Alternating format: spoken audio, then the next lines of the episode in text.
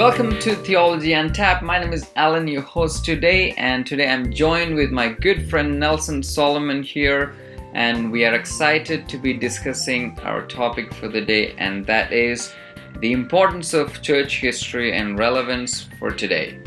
Good to have you here, Nelson, and uh, why don't you introduce yourself? Yeah, so I am originally from Oklahoma, Mhm. and I am a part of a church here in the city.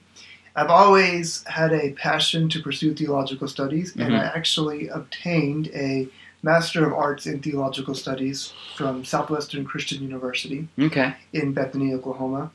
And I've always had a massive obsession with history hmm and as to understanding why things are the way they are, uh, how a tradition developed, why that tradition developed the way that it did, Yeah. and its value over time, if that value has increased or decreased. And I've always just been curious as to those things, and yeah, my passion for church history has just grown over time. Yeah, great to have you here. I mean, you definitely have an interest on the specific topic we are discussing today. Uh, before we go in any further of how we see church history or any specific events in history, it's probably good to address the preliminary question of why church history? Why, why do we need to go back to 2000 years? Uh, because that's when Jesus Christ died and rose again, and this whole movement called church came up. So I guess we'll we'll start there. Why do you think we have to go back and do church history? I think it's very important that you always know where you came from. Mm-hmm. When you walk into any church in the Western system of today, Hmm. you get this idea of a of a of a corporately run organization. Yeah. There's a board of directors. There's a senior pastor. There's a worship pastor, Mm-hmm. missions pastor. All these different deacons and these levels of leadership. Yeah. And you get this idea that the church was always just like this in Mhm. this in this multi-tiered organization and uh, governed by corporate boards and those kind of systems.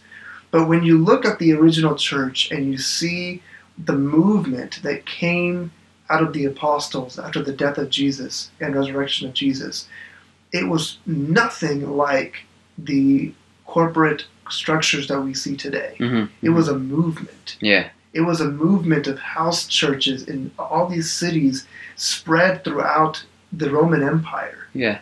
Church, I think, had a different uh, face in in first century and in I would say till over the years. So it's true that if we fail to actually read church history, we probably would end up thinking that church only have one had only one face. Uh, that is what we see in the Western society, possibly, uh, and we probably miss out on a lot of things which we read in the Bible and how it subsequently came about, like in, in the in the Reformation time or even before that, and, and in after Reformation time. Yeah. So it is true. Uh, church history should be read, and it has a place, uh, and it, it kind of gives us a, a perspective. Now that gets me to the question: How how did church begin? Just a, I know it's a basic question, but probably that's where we should start. I mean, normally sometimes people start from Reformation. If you're Protestant, we only go back to uh, 16th century, or if you're a Pentecostal, we might Yeah. go we might go only back to 1900s and 1903 or 1905. But that's just a beginning of a, a sort of a reformative way of understanding about church. But church existed 2,000 years or even before. So let's go back. 2,000 years ago, how do you understand uh, the nature of the start and the spread of Christian church? So it's important to understand the context that the church began in. Mm-hmm. The time was ruled by Romans, Mm-hmm. and there was a there, there were two factors that were played into the expansion of the church. Mm-hmm. So one was syncretism, which Yeah. is when there was a mixing of different religions into into different versions of a belief system, Mm-hmm. uh, different versions of Christianity, maybe in different places and Yeah. different things like that, where local customs were adopted into this belief system. And then this idea of emperor worship. Mm-hmm. In the Roman system, they believed in unity, in uniformity. And they had this one standard idea when the image of the emperor is presented, you burn incense to it. Yeah, you, yeah. you honor it, you respect it. Yeah. If you were a Christian in that time, Yeah, your belief violated that and you did not burn incense. that's right. Yeah, So you were seen as a rebel. You were seen as someone to be persecuted because you were not following yeah, the order of the day. that's true. And it's important to understand that there were different groups out of that time. So the people that we you most commonly think of are the Jews, the mm. Jewish Christians. Yeah, yeah, So the Jewish Christian people were still Jews, and they Yeah. understood this message or the way yeah, yeah, as simply a fulfillment Yeah. of what the Torah or their original belief was. yeah, So that, so that was one aspect. That was one group of people you could say that was majorly there. yeah, The second group of people were the non-Jews or the Gentiles Mhm. that Paul eventually reached out to. hmm They had a different set of standards that was not the Jews' standard. For example, the Jews believed in circumcision. yeah, The Gentiles simply said no.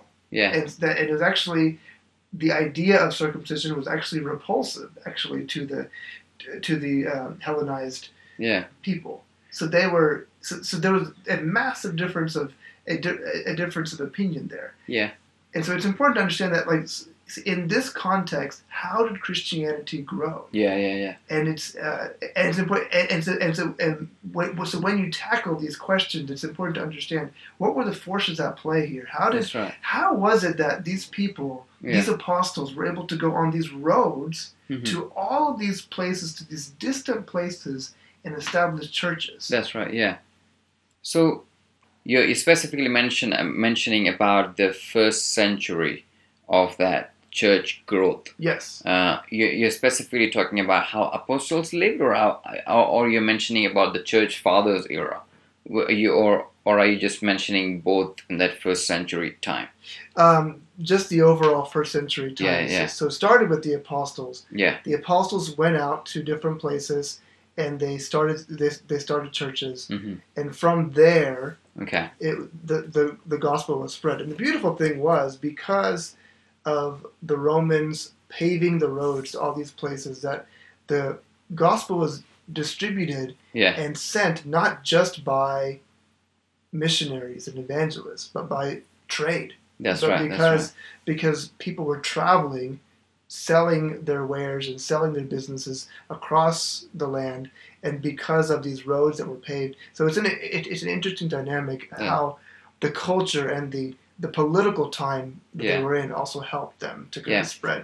it's fascinating you mentioned also like uh, the things i picked up from your conversation was that you mentioned basically about the context of how the first christians were living now people sometimes think that oh they didn't have anything everybody believed in christianity because jesus rose again everybody understood that but not really i mean it, it even the disciples didn't want to follow jesus christ but radical change happened when resurrection occurred well, but at the same time, they were growing, they were in a context where, as you mentioned, Romans around them. Roman political system was there. So they were con- controlling situation.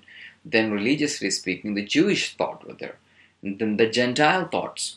Uh, the Gentiles could possibly the Hellenistic thought, thought, uh, school of thought, and that could include a lot of things. Um, and now, all these things, and then possibly there will be, they, they might have been paganists pagan pagan thought view as well. So religiously speaking, religiously or spiritually speaking, Christianity entered into the world that was highly religiously plural, like Jewish, um, Gentile, and pagan. All these are schools of thought. It's not just one way of thinking about it. Even Hellenistic school of thought has multiple uh, way of thinking about reality and and all that. So disciples were suddenly encountered with the challenge of actually wrestling with these philosophies.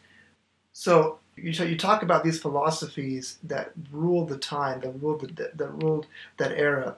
This syncretism happened, and, and I keep mentioning these Roman roads, but it, it's just really fascinating to me because on these same roads that these Christian missionaries took to travel to distant uh, towns to uh, plant churches, other people, other belief systems, other traditions also went. And in these plazas and these marketplaces, these ideas were mixed and then they became these morphed ideas Mhm. and morphed philosophies. Yeah. And what's interesting is that Christianity, Christians, Mhm. were kind of an abnormality in a world of pluralism. Mhm. They were people who said, We want to serve one God Yeah.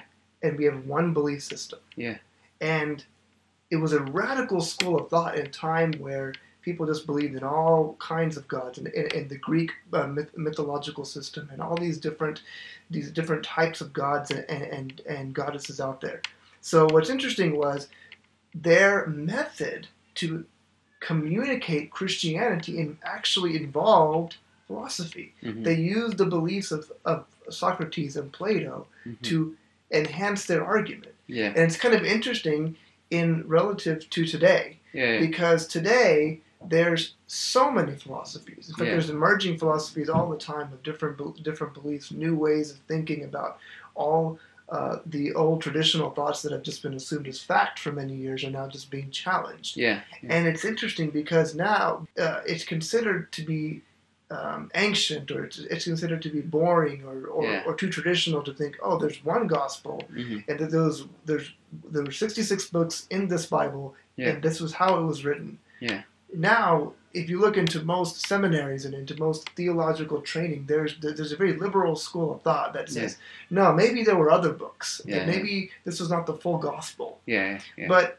it's important. it- It's inter- what was interesting to me and what stands out from um, this this look at the historical time and now Mhm. is there's there's still a parallel there. Yep. That there's on one side there's this there's this pluralistic view that everything's all right. Everything is it's you know what you believe is fine, what I believe is fine. We all going the same direction. It's fine. Mhm. And then there's on, on the on the complete opposite end of the spectrum, there's these people that say no, we believe in the one true God Yeah. who created this earth.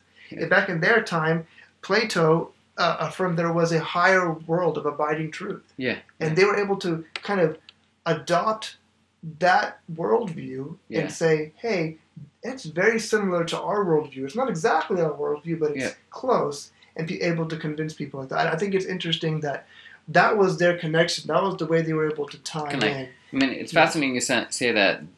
And what connected with me is the relevance of, for today. Um, yeah, you're right. On the pluralistic nature of society we see in the first century and we see today, it's more or less the same when it comes to the plurality of thought and how a Christian has to wrestle with different philosophies in order to substantiate why Jesus is God. Now, the ideologies are different. We are not debating with uh, Hellenistic thought here today, but we are debating with uh, Islamic thoughts, and uh, we are still using philosophy to actually substantiate, substantiate the truth of uh, Christianity. And we are not just not just Islam. We have Jewish school of thought. We have other religious school of thought, and now we have atheistic school of thought. Now, in the first century, also similar way of pluralistic philosophies existed. I, I find that as uh, important to recall or sort of encouragement for Christians that um, well we are we what we go through today is not new per se but rather people have gone through it. And um, so it's important to go back to history and say oh how did they deal with it?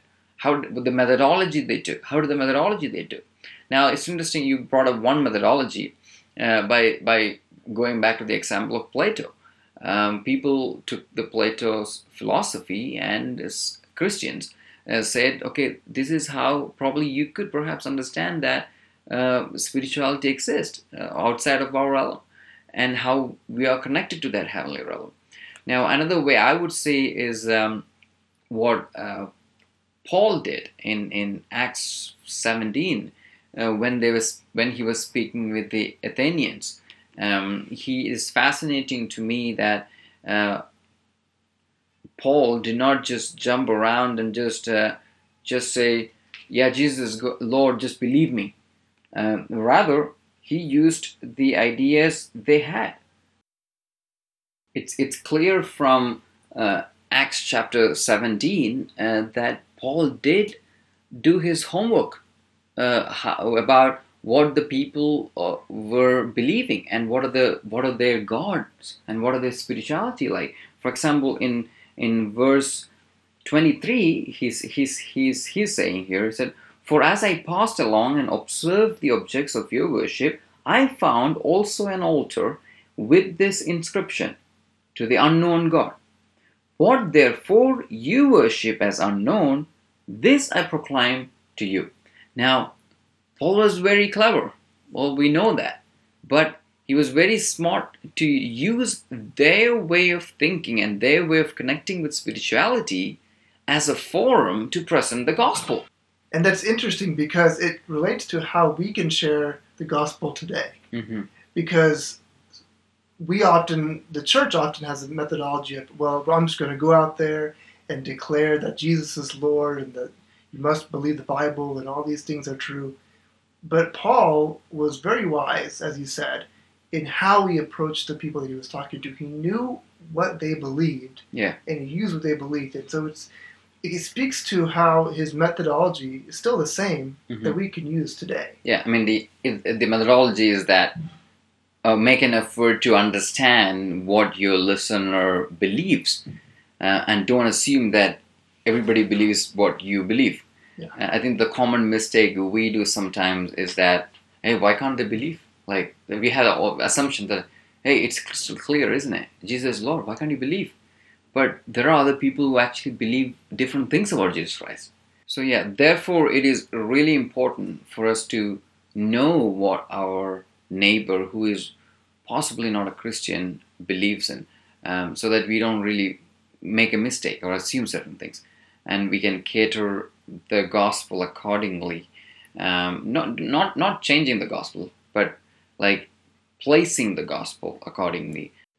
So that's why it's important to reflect upon the history of the church. Yeah, Because you see Paul being wise in how he evangelizes to people. Mhm. And that very much translates to how we as believers today Mhm. should evangelize to our neighbors, to our friends, to people in our workplace. Yeah. When we understand their worldview, it amazes me how many people operate without understanding the worldview. yeah, yeah, They just go out and they just preach what they know. They don't take time to understand what people believe. If we, if we as believers adopt this idea, it'll radically transform our Yeah. effectiveness as believers. It's, that's why it's important to reflect and understand the history so we can be effective. yeah that that's really good. Uh, but I also want to uh, talk about another major uh, thing what we can learn, and that's the that's the so-called spiritual aspect. When I mean spiritual aspect, so far we were looking at how to tackle the intellectual challenges we get from other philosophies and all that. Now, when I name it spiritual, probably it's right to say um, signs and wonders. That's what I mean by spiritual, where disciples and even the early church fathers uh, saw miracles, and when they prayed, they saw miracles, and that led to an organic growth and spread uh, of Christianity. And so, what's interesting is the power of the resurrection. Mm-hmm. These early apostles, they were they were witnesses Mhm. to this. Yeah, it's, it's remarkable. Uh, the beginning of Christianity is based on the miracle of uh, resurrection. Um, so Christianity did not really start as a philosophical um, movement, but rather as a Yes, something which is like- spiritual and, and miracle. And what's beautiful is this natural, organic movement Mhm. came about, where these these men who were previously fishermen and tax collectors and these uh, random assortment of people were transformed into this powerhouses of people, hmm bringing the house down in, in these in these locations and thousands of people being saved. Yeah.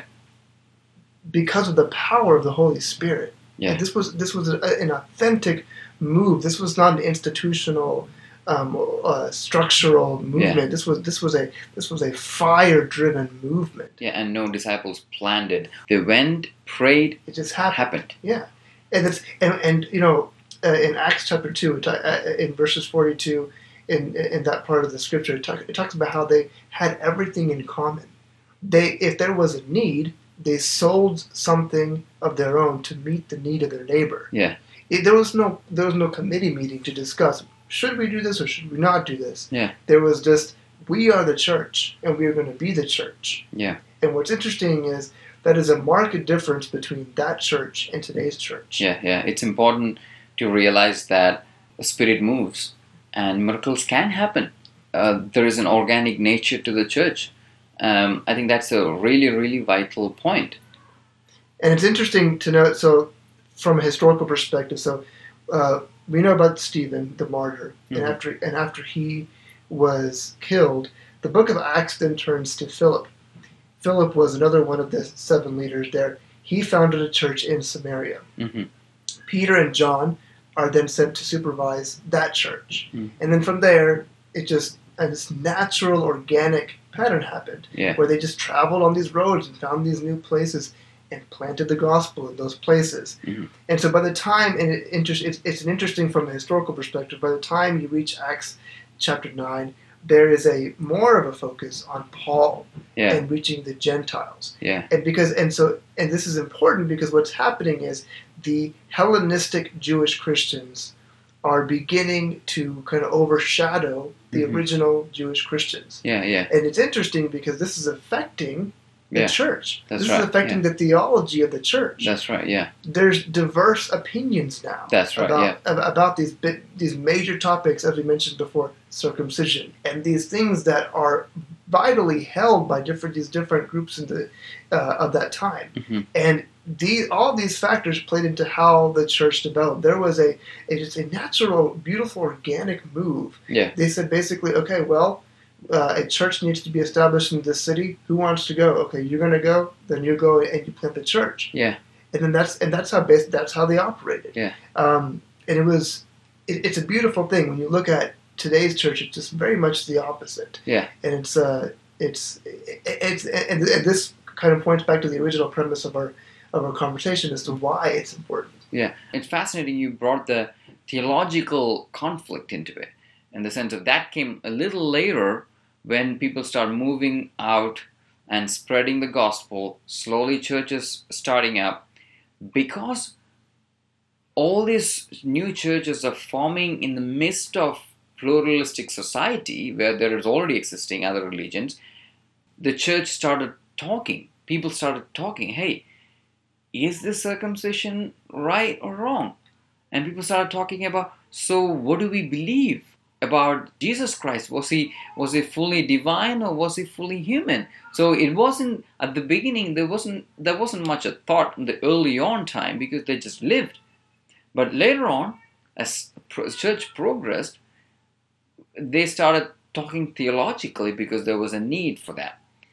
We could have a, a completely different podcast about um, how that second century and uh, from that onwards the formation of theologies of um, Christianity started. It's an important thing. Yeah. But I guess at the moment, the relevance for us to read church history, especially the first century, is that to realize that uh, people truly believed that the spiritual miracles and wonders could happen and happened. And therefore, the church started organically. And I believe that that could happen today. Yeah. I mean, we can, we do have stories coming from eastern part of the world or African part of the world where uh, people pray and church start. And it's kind of, I don't know how to feel about this, but in western part of the world, we always talk about strategies, methods of church planting. Well, there are places for those debates, but when God wants to start something, He will move, and um, so that's a good good lesson to learn from uh, church history. Yeah. Well, it's a, and it's a beautiful thing. I just wanted to uh, uh, emphasize kind of our previous point, which is that there were two aspects going on. There was a spiritual side. They were believing. If someone was sick, they believed that God would do a miracle, and God did a miracle. God did miracle after miracle. People were saved. But at the same time, there was an intellectual reasoning. There was an there was an intellectual thought as to what do we believe, why do we believe it as as time as the church progressed over time. And I feel like that's the interesting thing is today there's two different camps very Yeah. similarly. There's Yeah. people who focus on the spiritual, say we need revival, we need healing, we need all these things, and yes, we do need all those things. But, but they don't take the time to understand why do we believe Yeah. The things that we believe. Why do we not? Why, why do we believe in this particular theological path versus a different theological path? Yeah. And people say, well, I don't need to know that information. I just need to know by faith that the Word of God is true. Yes, Mhm. faith is important and that it- it's a very critical thing. But God, but the Bible calls us to reason together That's right. Yeah. and and to understand these things. Yeah, that that's a very good point, and I would say that's a great summary of our discussion for the day. Yeah. And uh, I would just want to say a thank you to Nelson, and it was a great conversation about church history and the relevance of especially the first century church history and for today's church. And uh, I hope you had a great time listening to us. Please feel free to uh, raise your comments and your thoughts on social media wherever you found us and it will be great to hear your questions as well. Again, please tune in for more uh, podcast episodes as we go along. We'll try our best to do what we can. And once again, thank you so much. This is Theology Untapped, your source for theological discourse.